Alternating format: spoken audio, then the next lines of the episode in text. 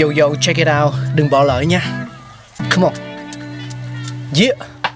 Thankful we got. Con người sáng tạo. Mà sống dồi dào. Tình tuổi trời sao vương cao là tích tắp. Phát minh đầy ắp xây đắp tương lai.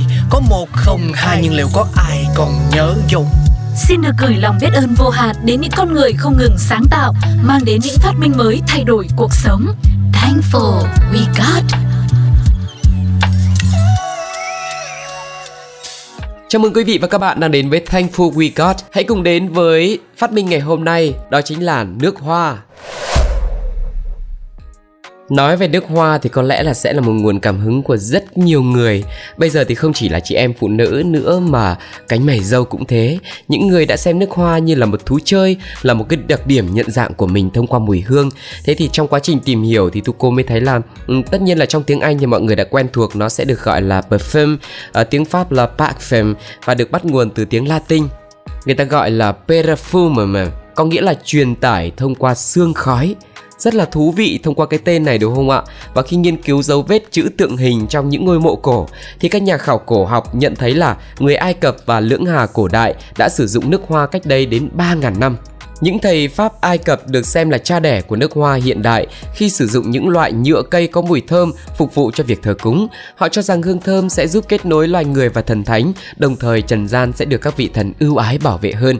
Ngày nay thì những tín đồ nước hoa có thể tham quan gian phòng thờ cúng của một thời đầy mùi nước hoa này tại đền Edfu, đền thờ được bảo quản tốt nhất ở Ai Cập. Tại đây còn có những văn tự cổ ghi lại công thức của những loại dầu thơm dạng rắn và dầu thơm dạng sông. Người Ai Cập cổ đại còn sử dụng nước hoa trong những ngôi mộ chôn cất các pharaoh hoặc những thầy Pháp cấp cao. Giới quý tộc Ai Cập cho rằng họ sẽ sớm được lên thiên đàng khi đắm mình trong những hương thơm ngào ngạt. Đặc biệt là năm 1897 khi các nhà khảo cổ học khai quật một quan tài cổ của pharaoh Ai Cập, họ cảm nhận được một mùi ngọt ngào dễ chịu bay ra. Các hãng nước hoa đầu tiên sau này đã học tập không ít về cách thức sử dụng thực vật có hương thơm để làm nước hoa của người Ai Cập.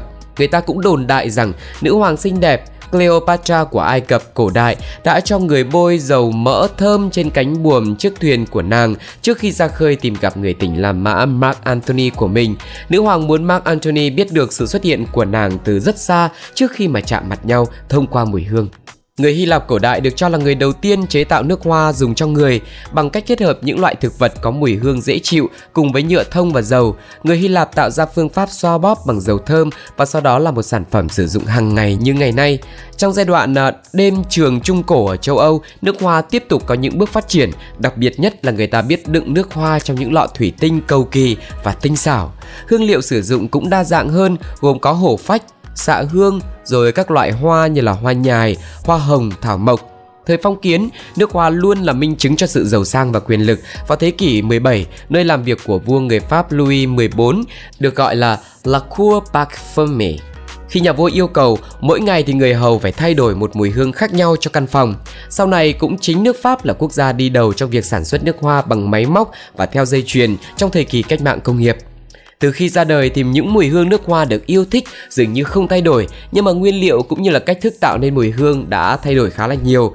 Ví dụ, thuở ban đầu nước hoa long diên hương được biết đến với mùi hương ngọt ngào mát mẻ cho cảm giác như đối diện với biển khơi ấy, lại có nguồn gốc từ ruột của loài cá nhà táng. Hay cho đến cuối thế kỷ 19, người ta vẫn dùng xạ hương tự nhiên chiết xuất từ tuyến xạ của hươu đực để làm nước hoa, đồng nghĩa với việc đã có rất nhiều cái sự tổn thất về loài hươu chỉ để làm hương thơm cho con người.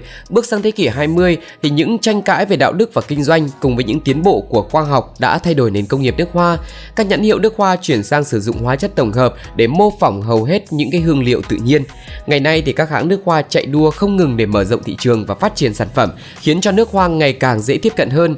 Khách hàng có nhiều sự lựa chọn từ nhãn hiệu phổ thông với cái mức giá dễ chịu cho đến những thương hiệu cao cấp với mức xa xỉ, từ những mùi hương nhân tạo cho đến những mùi hương mang phong cách tự nhiên. Và bên cạnh đó thì các thương hiệu nước hoa còn đưa vào đó những câu chuyện cũng như là sự ảnh hưởng của những người nổi tiếng nữa.